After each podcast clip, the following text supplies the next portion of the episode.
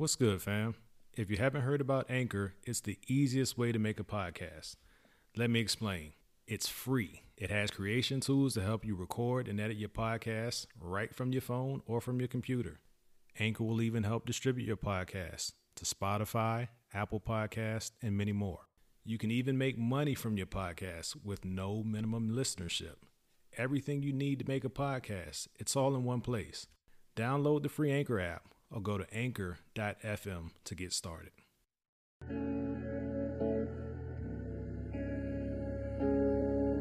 Welcome to the Dear Son podcast. This is a safe space where men share their fatherhood journey.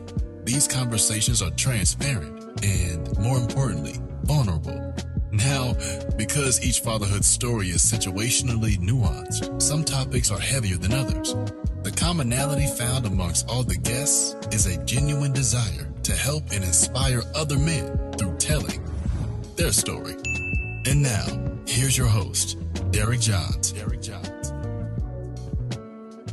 Welcome to the Dear Son podcast. This is a safe space where we tell vulnerable stories about the fatherhood experience. I'm excited today. I'm in Miami, actually. In Miami with a podcast family, a mastermind group that we work with. And I got one of my podcast brothers on the show this afternoon, Mr. Darren Perkins Jr. Welcome to the Dear Son podcast. How you doing, my brother? Man, I'm good. How about you? Man, I'm great, man. The morning started off well. Yes. It's good to be away. I miss my family, but just to have no pressures of work or responsibilities of the house, just kind of be focused on the craft, right? Yeah. Getting to our purpose. So it's been great, man. What have you enjoyed about this experience so far? So we're in Miami for the mastermind. Yeah. It's a 2-day experience. This is the end of the second day. But what have you enjoyed about the experience so far?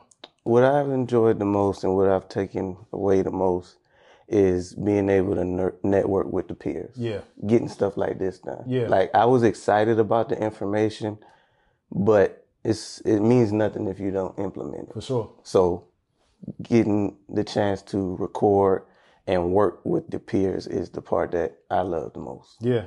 So it's been great being around that energy. Everybody has a different story to tell, and there's room for everybody. We're still early in the podcasting space. But this platform, as you know, is about, it's Dear Son. It's about the fatherhood journey. So I want to walk through your story from your earliest childhood memories of, your fatherhood experience. And let's start with where you grew up and how you grew up. Where exactly is home for you? Okay. So I grew up in the DMV area, Capitol Heights, Maryland, to be exact. I didn't know that. Yep. I know where you live now, but I didn't realize. Okay, cool. Yep. So father was incarcerated when I was 2. Okay. Just was released in 2018. Wow. So I grew up without my father, basically. Okay. Any siblings or? Only child. Grew up with my mom and grandparents, but never really had that positive father figure. Sure. What were your mother and father, were they in a relationship? Yeah, they were married the whole time. Oh, they were married the whole time. Okay. But I mean, even with that, 27 years is a long time. Did they remain married when he was incarcerated? Yes. Wow, that's a story to tell itself. What is your earliest memory of it being or feeling different, or did you ever feel different because your father wasn't in the house? Most definitely. Going to school, hearing kids, talk about life, normal life with a dad. Wow. Being able to be picked up by a dad, or your dad being at your birthdays, being at football games. I didn't know what that felt like. Yeah. And I kind of normalized it because, of course, I did get to see my dad through prison walls, but it's one of those things where you definitely feel it right away. So you answered the normalized question in terms of how you processed it. What was that like? Were you able to really compartmentalize at that young age, or did you know you were doing that and that was the way that you had to force on yourself to get through that situation? Was there anything conscious about saying, hey, this is normal, or was it something that just kind of, it was what it was? 2 points for that. First point, I think my mom did a really good job of keeping me straight in that. Gotcha. I never really had any resentment for my dad, even though it was that situation. Yeah. We still to this day have a great relationship, considering everything that happened. As far as normalizing it, that was, it was tough, but it was something that, you know, like I said, with being raised by a single mom, she didn't really, like, she picked up the slack, I can say, in a way. I commend her for that, because being a single parent is not easy. Yeah, being a two-parent. It's not easy at all. Definitely much more difficult being a single parent. Shout out to single parents, by the way. Y'all are amazing. I don't know how y'all talk about your mom, man, because I feel it oozing out.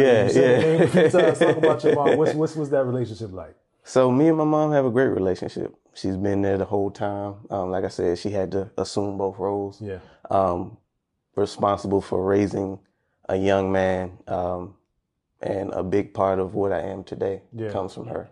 My strength comes from her. Okay. Mm-hmm. How did she communicate or present your father's situation to you? You said it sounds as if she allowed you to maintain a relationship, so it was positive, but what were some of the things that you remember about what she told you about your father? Early on, you know, I don't know where we as black families get this notion to tell our kids that he's in college.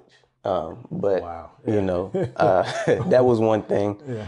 And really, from her perspective, not knowing if he would ever really get out. It was always a promise of soon turned into 5 years, soon turned into 10, 15, any day now.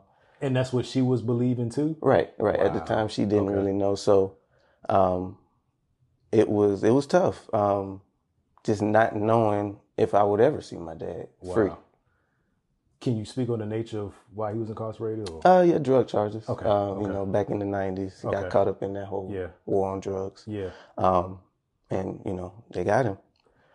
What was the earliest phase where you realized, man, I really need my dad right now? Your mom was stepping up to the plate, but only father can be a father. You can't replace that.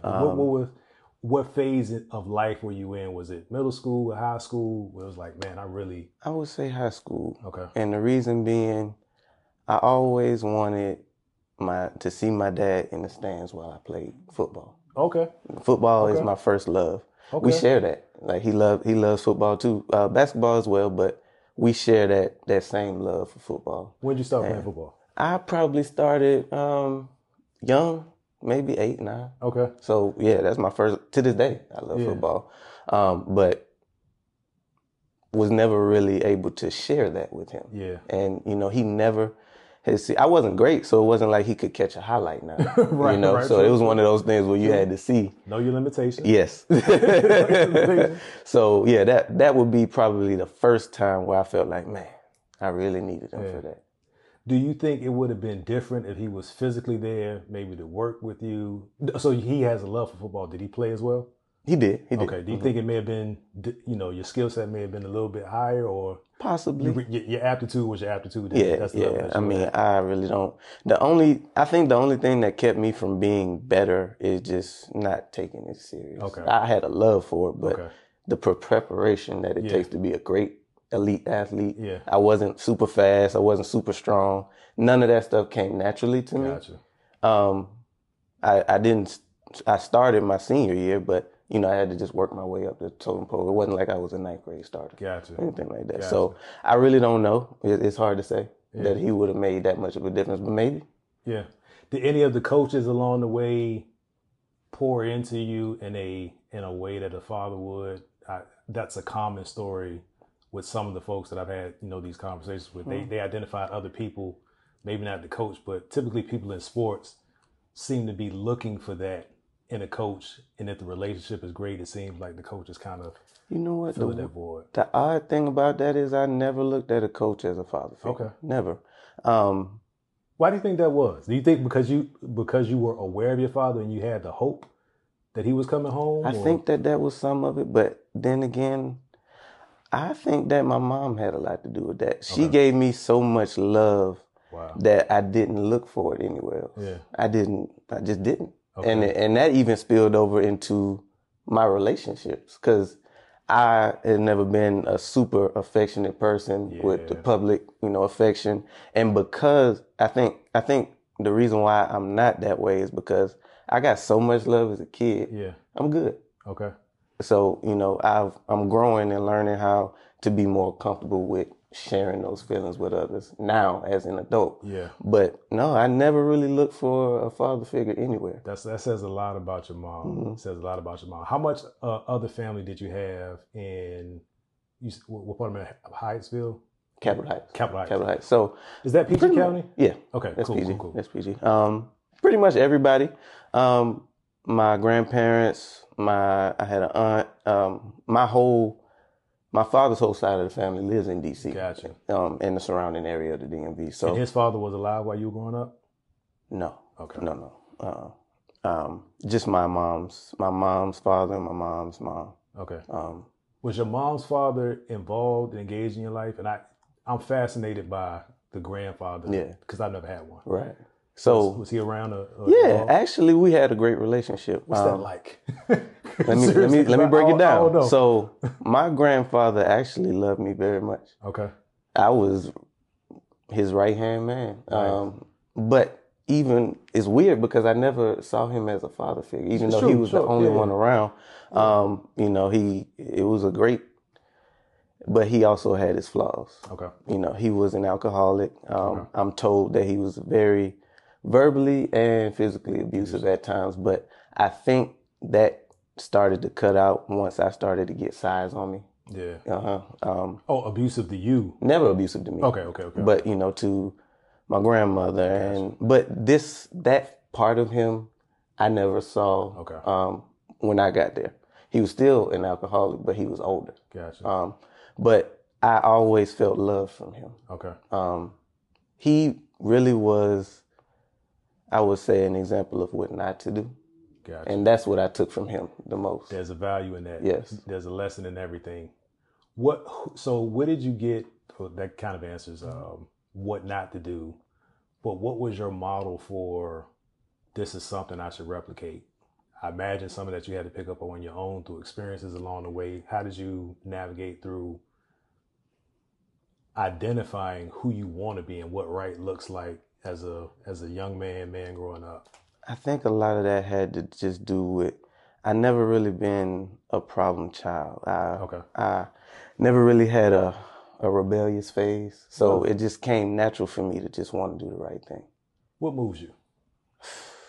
What moves me now? Yeah. Family, man. Okay. I just want to be a great dad to my kids. Why? Because I didn't have it. I want to be there and present, but not only be present, I want the time with my kids to count. Yeah. So I'm always interested in what fuels or frustrates a person based on their fatherhood story. Right. And you've had some inputs and, a situation where your father wasn't physically available to you. That fuel to not be, or to be what you didn't have, does that satisfy you or is that just good for your children and your family? And I want to make sure you understand the question. Like, I found early in my life that I would do things because of my kids, which is a great benefit, but it wasn't because I wanted to be a better man. Gotcha. You know what I'm saying? Like, so how, like, have you been able to identify that, these are things that I'm working on me and the benefit is to my children, or was it always, I just got to be, a great father for them? I would say I generally want to be a good dad, selfishly, because I want to make those great memories for them once I'm gone. Yeah. I want them to remember, oh yeah, dad did this with me. Yeah, dad did that with me. He was always there. I want to create that. Yeah.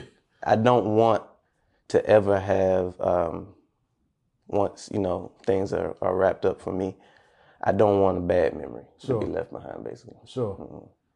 How many kids do you have? 3. Names? So my oldest is Amarion, middle child is Jordan, and then we got a 2-year-old, Layla. Okay. So is that boy, girl, or boy? Yep. Okay. Yep. Boy. Name something you got to be careful with. Yeah. What do you see in them where you say, yep, that's me? Well, I have to preface this by giving you a little bit of background story.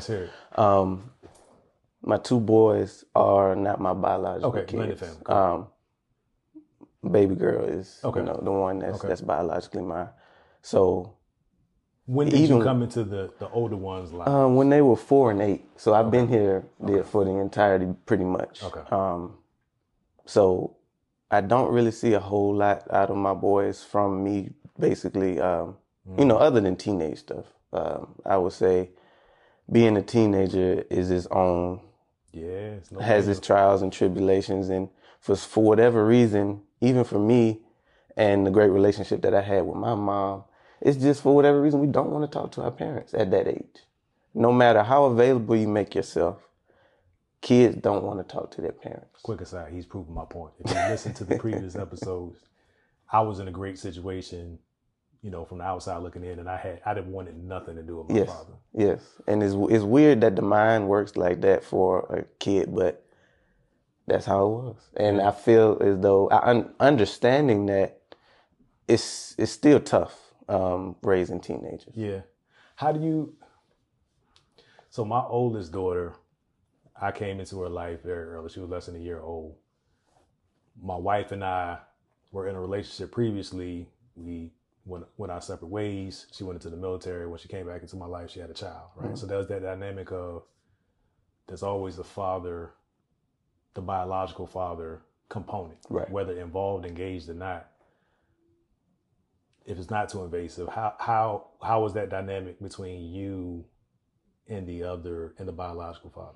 So I was very fortunate in that I didn't have those barriers. Okay. One was an absentee dad.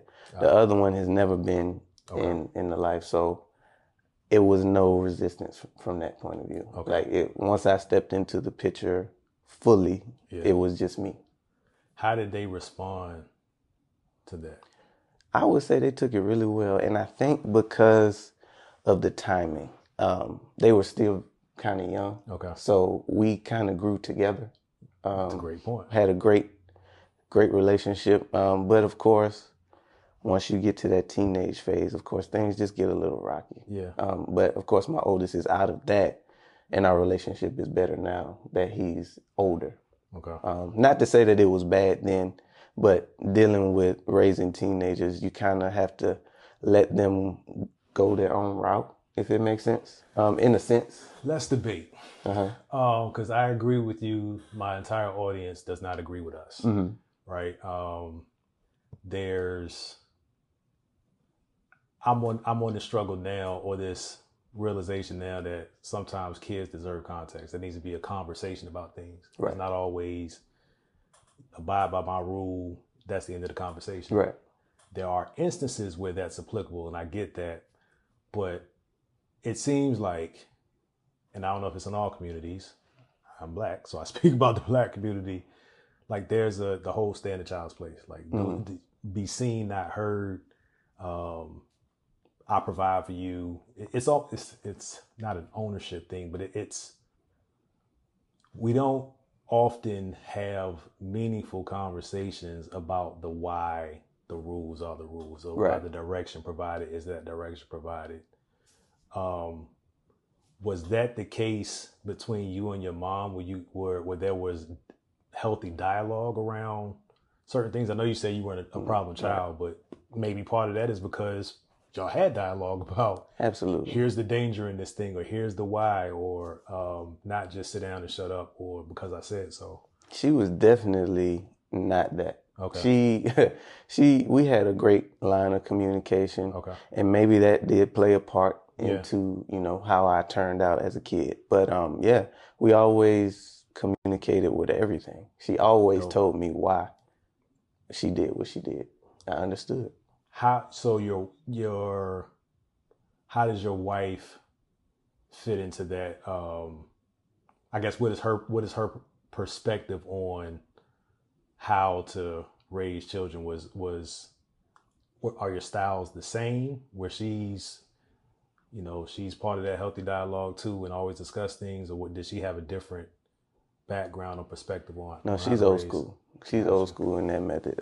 She's more of a do what I say because I said it kind of deal, and I'm more of a, I try not to clash with anything that she says. A lot of the times, I like to joke all the time and say that I'm just the enforcer. I don't make the rules. I just enforce them. But yeah, I would say our style's different in that I am more willing to communicate. Okay. And she's just more of a, this is the way it is. Does that create a healthy balance, like with the collective way of raising the children, or does that create some like challenges between you and her? I think a lot of it has to do with the fact that I'm so even-keeled that I let her kind of, in that instance, like I said, I'm just the enforcer. Yeah. We don't clash in that. Okay. And even if I don't necessarily agree with what she's doing, I would never do that in front of the kids. Perfect.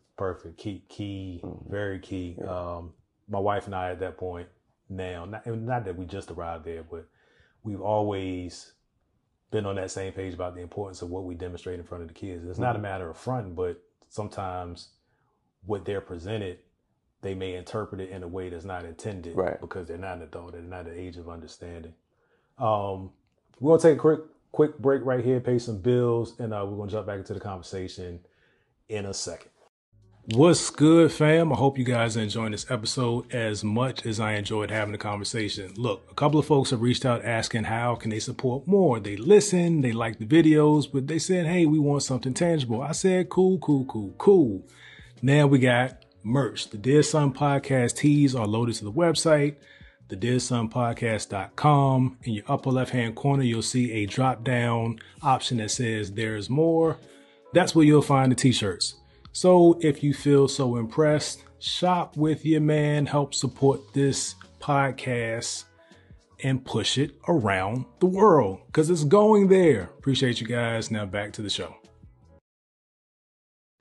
All right. Back to the conversation. So we were talking about how husbands and wives, or our experience with husbands and wives being on the same page in a way to discipline the child. And it sounds like there's a healthy balance and kind of similar perspective in my house. I want to dig in a little bit on that because I think sometimes men that take our approach, when we try to stay even-keeled, I think we suppress a lot for the sake or the benefit of things not going left in front of the kids, or just keeping it cool with the wife and keeping the house peaceful. And I'll speak for me. Sometimes that erupts at an ill opportune time, and I'm pretty even-keeled as well. Like people joke all the time, like I wouldn't play poker with you because I don't know what's going on in your face, and that's intentional to a degree. But do you ever feel like it's building, and it's like, yo, enough is enough, man. We gotta we gotta make some hard decisions about that. Absolutely, just the human aspect of, like you said, just being who we are. Staying even-keeled, sometimes you do have that build-up, and some honest conversations need to be had. I think how it comes out for me is passive-aggressive nature, which can sometimes be more damaging than yelling. But once I kind of feel myself getting to that, I know that it's time to have an honest conversation about whatever it is. Are those conversations welcome, even if they're tough, right? Tough conversations don't mean that they have to be bad conversations, or uncomfortable conversations. But is there a space where y'all can have those tough conversations? Yes. That's dope. Yep. Because if not, we would never get past them. Super dope. Super dope. You mentioned early on, and I think you mentioned more than once, that you just want to be a good father. Yeah. Are you a good father? I think I am. How so? I think, for me, I love all my kids, for one. Whatever they want me to do, I will do it for them. And just being present. Yeah. That's my biggest thing. It's just being there. Like whenever they need me, I'm there. Yeah. And I think that and maybe kind of selfishly, just knowing what I lacked as a kid, that's my biggest thing. I want to make sure that they never feel that. Yeah. You know. So that becomes your superpower, right? Being able to identify with what that void feels like and not wanting that for your child, another human being in general. What do your kids require differently? Or maybe I should state it. Like, every kid has a different personality. Talk through some of my oldest son, what's important to him is this. My middle child, like, what are those things that you've identified where they kind of differentiates them? Oh, that's easy. Because my kids are so different. My oldest one, he really needed us to back off a little bit. He's one of the kids where he had to basically burn his hand on the eye to know that it was hot. Yep. And earlier on in his teenage years, we didn't do the best job of understanding that and having that conversation with him. So it kind of caused a rift. Okay. What did that rift go anywhere where? So what it ended up happening was he moved in with his grandmother. Just because, you know, it just didn't work. The rules were different there. Yeah. So more lax. And I think he was able to thrive in that environment just because we just had too many rules for him. Yeah. But since now that he's older and being in that environment, our relationship is a lot better now. Okay. Mm-hmm. What was that decision like? Because I didn't necessarily move in with my grandmother, but my grandmother used to pick me up for school. Right. So I guess that was a sport. Right. I was close enough to walk, but she didn't want to see me walk. Mm-hmm. And then I would just say, hey, I'm going to stay over at my grandma's house since she's taking me to school anyway. And I try to do that as many nights a week as possible. Right. So it wasn't like a clear decision that I'm moving in with her. But what was it like for you and your wife to come to that? This is what needs to happen. Or did you agree on it? Yes. It was kind of, for them, my boys always loved being over their grandmother's house anyway. Every weekend they were over there just because they just wanted to be. So it just seemed like the next logical step. It's not like we would have him out on the street or even in a situation where we necessarily put him out. Yeah. It's just we all decided that it was best for him to stay there. Just because we saw the writing on the wall. Yeah. And no need to beat your head against, a board when you see what's coming. Yeah. So your next child is a son as well. Yes. How did that impact him? Was the dynamic different where it wasn't really a challenge, but I don't think that it impacted him that much, but then again, that was right around the time where he was also becoming a teenager. So it's kind of hard to gauge that. Because he's an introvert, like super introverted. He's always been a room kid. Yeah. But I know earlier on, like him and I used to wrestle and play, and I used to actually play the game with him. Yeah. But, you know, I guess he's too cool for that now. Play with dad. But it's kind of hard for me to gauge how that actually affected him because I think he's just like me in that he holds in a lot as well. Gotcha. I do give him the option to talk to me whenever he can, but as we know, teenagers don't really take that.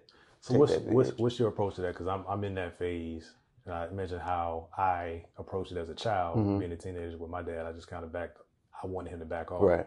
And he's from the old school where there wasn't a lot of conversation. Like him and his dad didn't talk a lot. Mm-hmm. So it was the perfect storm where if I didn't want the advice, he wasn't going to force the advice, and that's how our gap was created.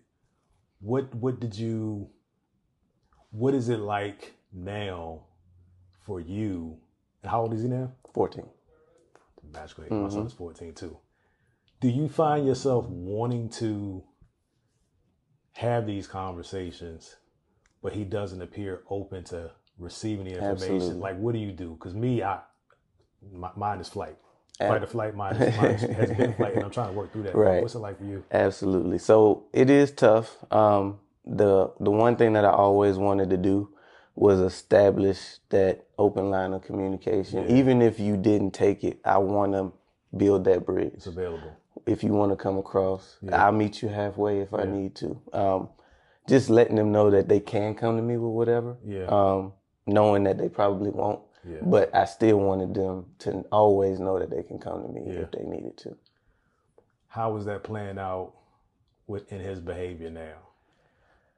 Ooh. Because mine, honestly, I couldn't read my son because he's in the room on the game. Right. And then like COVID hit and it's like the game becomes the outlet that becomes their social environment. Mm-hmm. And again, like I said, I've been struggling with the cool dad thing. Right. But I wasn't aware if he's struggling with something, right? And then if you go so long without talking and they've been struggling silently and you say, hey, what's going on? Mm-hmm. If the relationship isn't consistently that, they may still hold on to it like we do, right? Because I grew up doing the same thing. Like what, has anything, are you seeing any signs or do you have any concerns? Because I may be overthinking a lot of it and just be in my way. It sounds like we have the same kid. It's just, it's hard to gauge. It really is because, one, they are always in their room. I try, we do stay up on his grades to see if anything is falling off for any indicators. Okay. But he just doesn't really show a lot of emotion for me to know either way. If he's affected or not, he has a hell of a poker face himself. Yeah. Funny story that just... maybe last week. What's the day? Yeah, last week. So I get these. Another thing for kids, any teenage kids that are listening, whether you're forced to listen to it or not, y'all have a very serious disadvantage versus our generation. We always know where you are because you got a device. You can't not be where you say you are without it being obvious.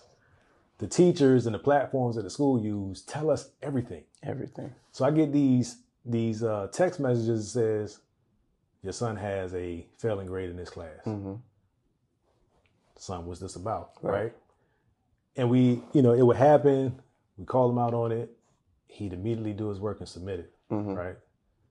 3 weeks later, another class. So the same, the repetitive action or the repetitive characteristics are showing up. Behavior is showing up. And I just got tired. I was like, what's going on?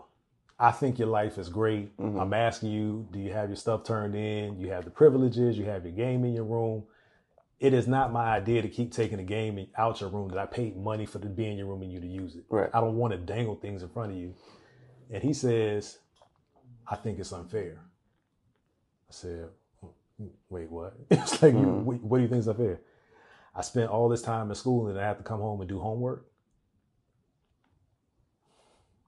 And my face stayed in father mode, but my internally, I'm like, this is me. Yeah. That was exactly my logic. I was like, but the difference is, like, I get a C in the class because I wouldn't do my homework, but I get A's on the test. Net is a C. Right. You're failing. Right. So you're not managing this well. Completely different. But he was like, his logic was like, I get it in school, I get it in class. Why do I need to come home and keep doing it? And then my wife piped up, and then, she had a different perspective. And it was one of those times where we were talking about, I just was kind of quiet and we had to address it after. But I thought man, my life is replaying out. Like, I'm seeing what the problem was for me, and he's heard me say it. Because because of this freaking podcast. I'm being so honest about everything. And it's like, he's seeing that, he's like, oh. So I want, now my challenge is, don't be what I was, be what I want you to be. Right? And that's kind of do as I say, not as I do. In a different format. Yep. Does any of that play into your experience? So if he's standing up on his grades, I guess not. But that was just my experience. I think more, for me, I noticed that whenever there's any issue between me and my middle child, it's lack of effort. He's, I don't like to label him, but he's super lazy. I would say. And, even with any grade, he's super smart. So they normally go hand in hand. Super smart, super lazy. So if there is anything going on with school, it's not because he doesn't get it. It's just because he didn't feel like doing it. He didn't want to do it. Yeah, for whatever reason. You got an answer for that? I wish I did. Okay. I wish I did. I was trying to get the fix. Because, I mean, we do the same thing, you know, taking away the game. I don't enjoy doing it. Yeah. Like you said, we pay too much money for these things for them to be sitting in our room. Right. Unplugged. I don't want it. We don't want to be that, but, you know, that's the only thing that affects them is, you know, going to that extreme. So I'm still trying to figure that part out myself. Yeah. So my son called me out on the episode that I did with him, mm-hmm. where we were having our version of the conversation I had with my father. Right. It was kind of open dialogue. What do you see? How do you think I am as a father kind of thing? Mm-hmm. And it clicked that we don't have anything in common that we can point to. Well, I shouldn't say that. I'm not exploiting any of the things that we have in common to spend time with him. Mm. It's like, he plays the game, son. You in the game, I don't like the game. Yeah. What else do you like? Basketball. Oh, I like basketball. Mm. Bowling. Oh, I like bowling. Right. Do you have those common? Do you have things in common with your kids where there's an avenue to kind of engage and spend time and get those quality moments? So with my oldest son, I think now we have more of a common ground. He's into music. Okay. And you know, I'm kind of we're back in a good place. So whenever he has something where he might have just made a video or just dropped a new song, he'll send that to me for feedback. Gotcha. And you know, I'll give him honest feedback and just let him know that if it's something that you really want to do, I'm for it 100%. Yeah. You know, and I, you know, same thing with me. If I do have, you know, when I launched the podcast and, you know, launched the website, Too Stubborn to Fail podcast. Too Stubborn to Fail. You see the merch, it'll be in the link below as well. Anything that I do, you know, I just drop it in because I want him to see, you know, an example of that. Yeah. Just in case he wants to, you know, go that route. How important is that to you? Because part of my struggle in communicating things like the future I want for my kids is they don't have social proof from their father. Yes. I got a bunch of ideas, a bunch of things that I started and stopped, but I haven't been wildly successful outside of corporate America. Right. And I can't give them my job. And I don't want to push them into corporate America if that's not what they're passionate about. Right. I'm trying to create opportunities for them to identify and pursue passions. But how important is that for you, for your kids to see as many opportunities, as many paths as possible? Really, that's all that I have in the point of wanting them to be something more is because we don't talk every day. So all that I have is, you know, providing them with a model of how I treat their mom. Yeah. Providing them with a model of how I am. You know, I am still at a 9-to-5 for now, but that 9-to-5 is not my life. I want them to see me wanting more so they can in turn want more. And I feel as though maybe I'm not reaching them as much as I could because I don't have the wild success yet. Yeah. I feel like it might be different. It's like, why should I listen to you if you don't have what I want? Why are we like that? I guess it's human nature. And the thing with this mastermind is showing me is just like with the podcast. Mm-hmm. Don't nobody know us. No. But we're going out into the world and giving them our story in anticipation of they will come at some point. Right. And the library will be there for them. Why aren't we that confident with our kids? It's weird. I don't know. And I'm saying weird. I mean, it's a common problem. It's weird. For some reason, when it comes to us as individuals, we always treat us differently than we do the outside world for whatever reason. And it's definitely something mental. I can't put my finger on it, on why. What you said in your previous response was it's important for them to see how you treat their mother. Mm-hmm. Talk about that. So I know for me, becoming a young man in my early 20s, I had never seen a healthy marriage. So marriage was not on my radar at all, which made it incredibly difficult for my wife to have a meaningful relationship with me. I just wasn't ready. It took... We're going to come back to that. Yeah, sure. It took a bunch of growth for me. So in that, I wanted to be an example for my sons on not only because you know, one day they're going to have women, and I want them to be treated right. I don't want, you know, them to be out there putting their hands on women. Yeah. The respect is, I'm big on respect. I want them to respect their mates. That's just bottom line. Yeah. And they have a little sister. So it goes both ways. I have to show them all, even the baby, how a woman should be treated. Yeah. You know, and it's big on me to be that example, because if anything goes wrong, it won't be my fault. I'm there with you. And that's that's a dicey one, because what I'm realizing for me is that just selfish? If my performance, and so another quick aside, or plug, this is my podcast, plug something else. We have another podcast that I do with my wife that's called Healthy Marriage is Dope, right? And it's talking about the marriage journey the same way I talk about the fatherhood journey. But anyhow, I realized that a lot of what I was doing was to appear to be a good husband and a good father. I wasn't doing it for the right reasons. It was only so that from the outside looking in, well, it couldn't be Derek's fault. Right. There's no way it could be his fault, as great of a father and a husband he is. I was trash at both. But have you ever thought of it that way?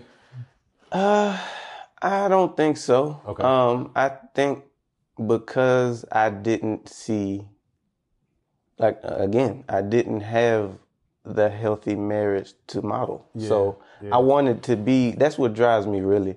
I wanted to be everything that I didn't have growing up. That makes a lot of sense. That makes a lot of sense. So you mentioned you had trouble, if I heard correctly, you had a bit of an issue accepting love early in your marriage, or accepting somebody being there for you in that capacity because you didn't see it modeled. How did that impact the start of your marriage? Is it still an impact, still something you're working through? So by the time the marriage came around, those issues were fixed. I feel as though my wife, with a lot of other women, they just are ready for marriage a lot sooner than we are. Sure. Me in particular, it's an eight-year difference between my wife and I. Okay. She's older than me. Okay, so you dated up. So So it took a lot. I still had a lot of growing to do. I got married at 26, so and we met when I was 20. Gotcha. So you know, early 20s, it's just a lot of growth that needed to be done. I had to, I wouldn't say unlearn some things, but really it just came down to me growing up and understanding that this woman really does care about me, and she's the one. And fortunately for me, she stuck it out. Yeah. Because it's women out there that wouldn't be as patient. And rightly so in a lot of cases. Right. I couldn't have blamed her for it. So, for the men that are watching, a lot of women watch this podcast because they like the perspective, and a lot of single women out there. Yeah, single mothers. It's universal. But for the men that are listening that won't comment because y'all don't be commenting, was it a relief once you stopped fighting it and just accepted that? Absolutely. Like, this is your queen. She loves you. She wants your best interest. Talk about that, because I think a lot of us fight it, not knowing what the other side feels like. Yes. And that's a great point, because I noticed that it was affecting her seriously. Like it was to the point where it would be a birthday and she's mad at a good gift because it's not the gift. You know, and you could see on her face that it's just everything goes out of her when she realizes it's not what she thought it was going to be. Yeah. And I was like, this isn't fair. It's not fair to keep doing this to her. Like, either be serious about it or let her go find it elsewhere. That'll go be great. And I wasn't willing to do the latter, so I had to step up. You weren't willing to do the latter. Why? I loved her. I really did love her. It's just for whatever reason, it's just this negative connotation I had with marriage. And once I was able to get past that And it was just in my head. Once I got past that, I just went ahead and did it. I asked her to marry me. Dope. All right, hold that thought. We're going to take another quick break to hear from a sponsor, and we'll be right back. What's good, fam? I hope you're enjoying the episode. Just wanted to take a quick minute to let you know that this and every other episode you've seen thus far is sponsored by us, Johns & Co. LLC. Family company, family of brands. You can check all of it out by clicking the link in the description below. Our primary site for shopping is Johnsandcompany.co. Johns AND COMPANY.co.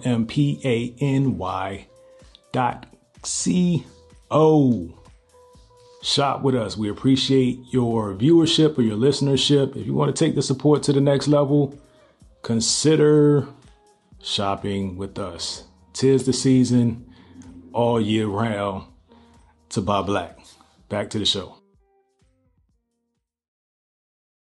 All right.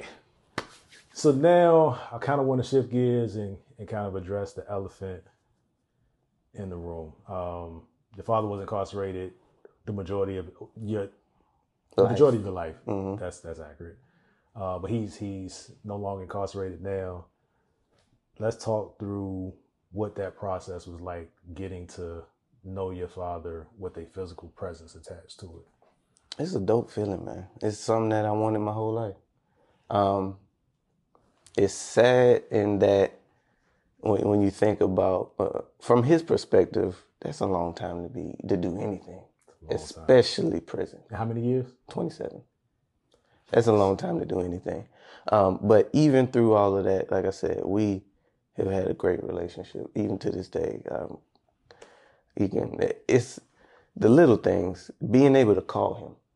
I never was able to call him. I can pick up the phone and call him now. We can have a good conversation. Yeah. That's big. That's big for me. I would have liked for him to be able to, be at the wedding. But, it is what it is with that. He physically couldn't. Right. He was still incarcerated at the time. But our relationship is great at this point. Never had any ill will toward him. I don't blame him for not being there for, that extended period of time. Does he blame himself? I don't know. We haven't had that conversation. You already beat me to that punch. We didn't have that conversation. I think that would be a really, I'm interested after you had that conversation, man. Yeah. So how what is it? Let the past be the past. Today is a fresh start, and we just moving forward. That is for me. I feel like we could get caught up in the resentment and miss out on what we have left.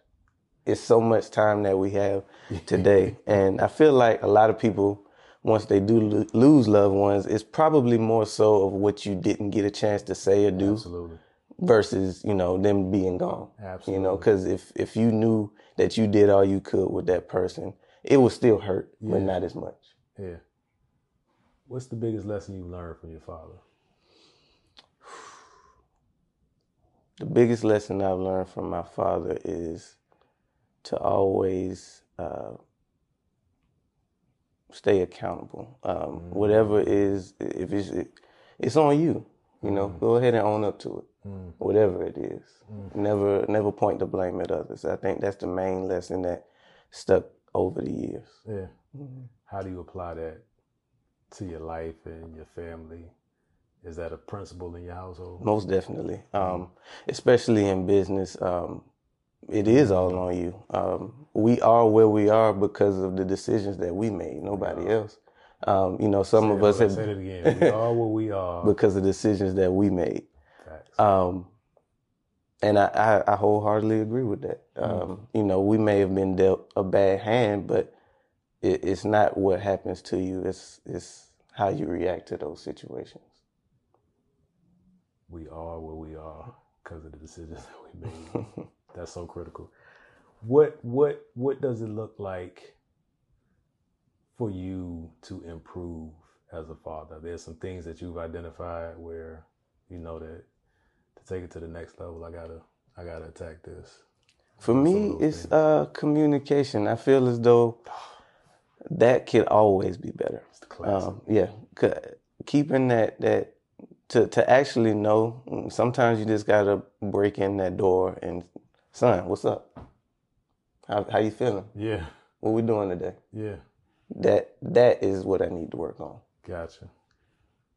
What's one of the, if you could pull out one of the biggest opportunities that you've missed that you would go back and correct in how you've been a father, can you pinpoint one? Biggest. I don't know. Right offhand, I feel as though I've tried to be there as much as I possibly can, to the point where, you know, nothing else. Like if I had to work, I don't have to work anymore. Or whatever it is, like I was so focused on, like, again, I go back to it being what I didn't have, that you would probably have to ask my son. I'm sure he got a list. You should probably ask your son one day. Yeah. You should probably ask your son one day. It was such a freeing conversation to have with my father. I don't know if, I think having a conversation with my father gave me the courage to have a conversation with my son. Mm-hmm. And it's a very critical, obvious lesson that hopefully everybody's catching, is that we had the opportunities to have these conversations with the people because they're still alive. Right. I've had people on the podcast, a recent episode where the guy and his father were estranged. Go back and listen to it. I won't go through the whole story, but they weren't in close communication for decades, right? And after our conversation, he felt compelled to call his father. The next morning, he did, and he I can't remember if he called me or sent me a message and said, "Hey, man, you know, because of our conversation, we opened up some things that I hadn't thought about. I called my dad," and the implication, the inference was that they had a great conversation. Mm-hmm. Like I didn't pry or anything like that. Right. I get a call from him a few days later, same excitement. Mm-hmm. Man, you know, got the opportunity to talk to my dad. I'm so glad.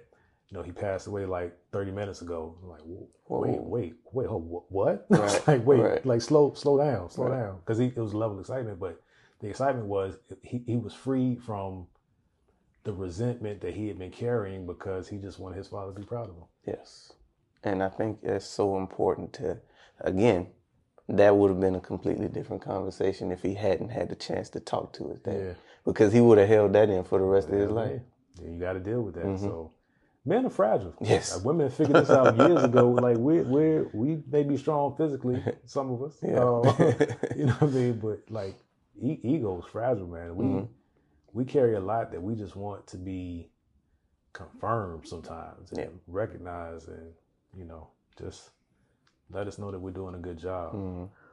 What is the most important thing to you for your kids to take from you? I want them to have that model of what a man looks like and how he acts, how he treats his woman, how he handles business, what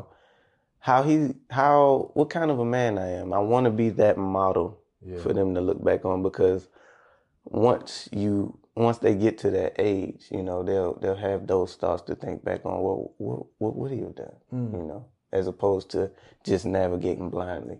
You know, because they may go a different route, but it won't be because they didn't have a model. Sure.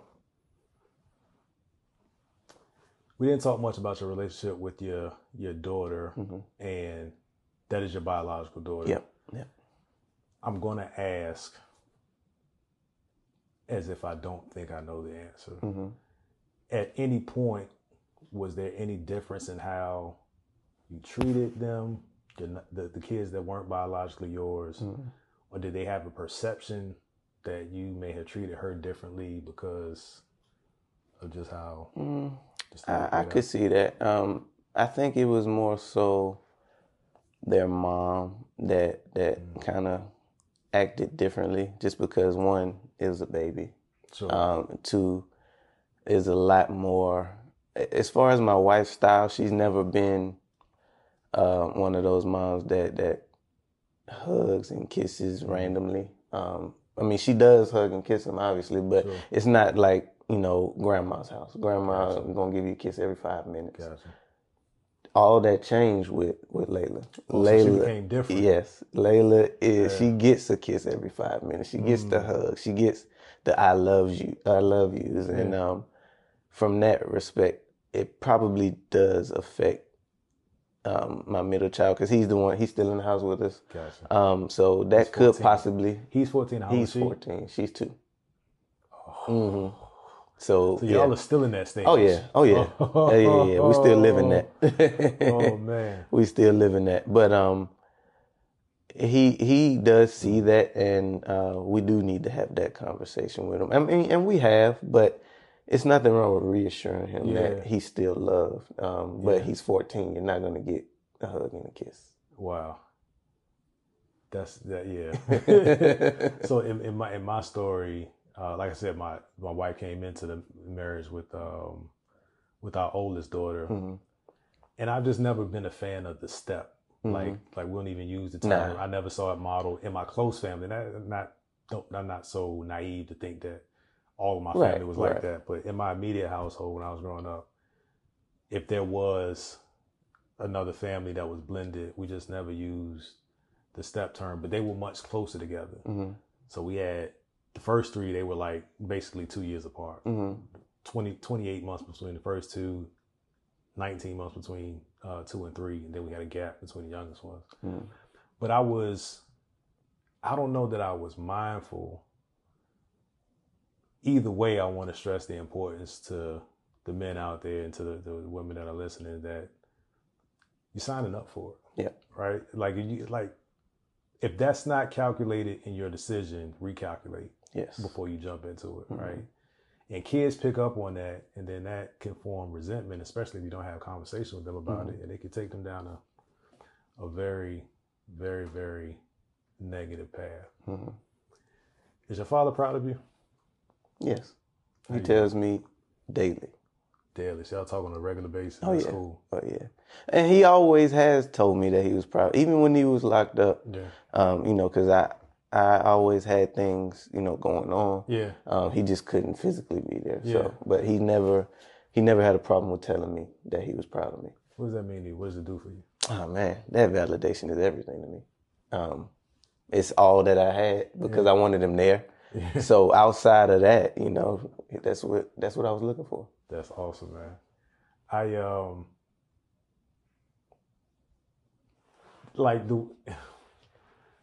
Your story is so, and I'm sure that we're trying parts of it, but I'm glad you're telling this story on this podcast because it's so positive of how it can be. Right. It doesn't have to be the opposite, the negative thing, right? When somebody is incarcerated, and salute to your mom for not making shout out up something or making it something that it was, man, because that's damaging to a child. Yes. To have a thought about a father that they long for, and man, the boys do long for their father. Oh yeah, make no mistake about it. As great as they want to be, can't replace a father. You can increase your efforts and try to love more and harder and all of that, but all of it's important, man. And I thank you for sharing this story, your perspective. This is therapeutic, man. Absolutely. It's learning for me. And I go back and watch these things, and I'm like, man, and it's not looking at me. It's just listen to the stories. Right, it's hard to catch everything in real time. Right. But, man, I appreciate you. From the time that I've known you, a short period, I say I'm proud of you, man. Just knowing the challenges of being in this podcast. I appreciate you. Keep pushing. We'll definitely put all your information below. But if you want to go ahead and shout out how they can find you on the socials, and tell them a little bit about what your podcast is about and how they can find that. And we'll link it, everything below. Sure. So my brand is Too Stubborn to Fail. I spell that with two twos. Too Stubborn, the number 2, fail. And my whole thing with that is I really just want to normalize entrepreneurship. Yeah. The way that we do jobs. And I do that. Pause. Let's normalize entrepreneurship the way that we do jobs. Exactly. Let's stop looking at it as a foreign. Right. Let's stop looking at it as a thing. Right. It's a career. It is a way to take care of your family. I'm sorry. Exactly. No. We got to. It's a PSA. Yeah. But yeah, that's the whole basis, and I do that through interviewing entrepreneurs on my podcast, and we have dope conversations about real life situations, you know, downfalls, as well as highlighting, you know, the positives of being able to be financially free. Yeah. So, and everything in between. All my merch can be found on toostubborntofail.com. Yeah, and you can just reach out on all social media platforms with Too Stubborn to Fail. I keep it consistent. Too Stubborn to Fail, man. We appreciate you. To my listeners on the audio platform, go ahead and follow if you haven't done it. Y'all know the drill. If it's your first time listening, you're excused. But if you got to this point, you should go ahead and follow. And there's a very key thing you could do is click the auto download. You don't have to think about it. It'll just come to you. And whenever you're ready to listen, it'll be there for you to listen. It helps us. It's a fellow podcaster, he knows as well. All of that activity is important to us, getting our platform expanded and getting it in front of more people. To those that have the luxury of the YouTube experience, what's good, family? This has been a great one. Hopefully you guys were getting busy in the comments. You know the drill on that too. Again, if this is your first time, you're excused. Run the video back, find something that resonated with you and make some comments.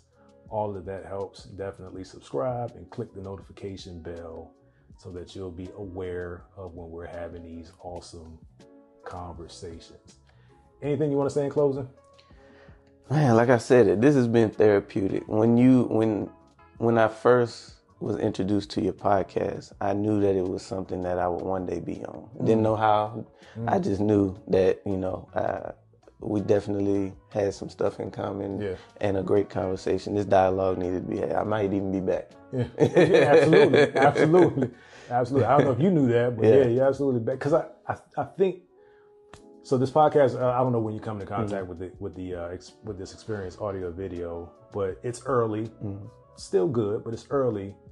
But I think what I want to do is pick out a few of the guests as it makes sense and kind of chronicle their story over time. Right. So every 3 months, 4 months, 5 months, and maybe find 5 to 7 men and just follow them. Right. And, you know, I think people will be more engaged with that and understanding how the journey is going. That would be dope. You're definitely in that mix if you're open to it. Sounds like absolutely. I don't have anything else, so we appreciate you guys. God bless you. Peace.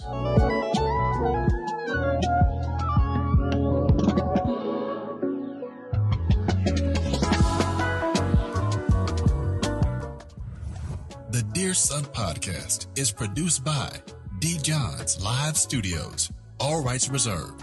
Don't forget to rate and review this podcast on your favorite podcast listening platform. We'll see you here next time.